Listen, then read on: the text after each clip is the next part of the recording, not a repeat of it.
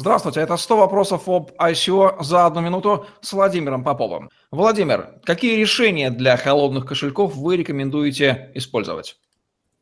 Ну, на самом деле, в предыдущем видео частично я сказал, что можно использовать те кошельки, которые мы называем э, классическими. То есть это для Ethereum это MIST, для биткоина это Bitcoin Core, ну и так далее. То есть те э, кошельки, которые, в общем-то, меняются самим сообществом, они open source, да, и выкачивают сам блокчейн полностью. Блокчейн Ethereum и так далее. Кроме того, мне лично очень нравится технологичное решение э, хардварного кошелька Trezor. Почему? Потому что в нем зашиты э, мультивалютность, да, там можно использовать там и биткоин, и биткоин кэш, и этериум и так далее.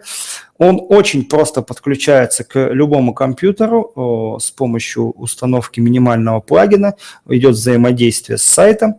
И самое главное, что его можно использовать по большому счету очень быстро и понятно, и при этом он защищен все-таки от физического вмешательства третьих лиц, если они только, да, но если вы вдруг вам не расскажете сами им пароли доступа.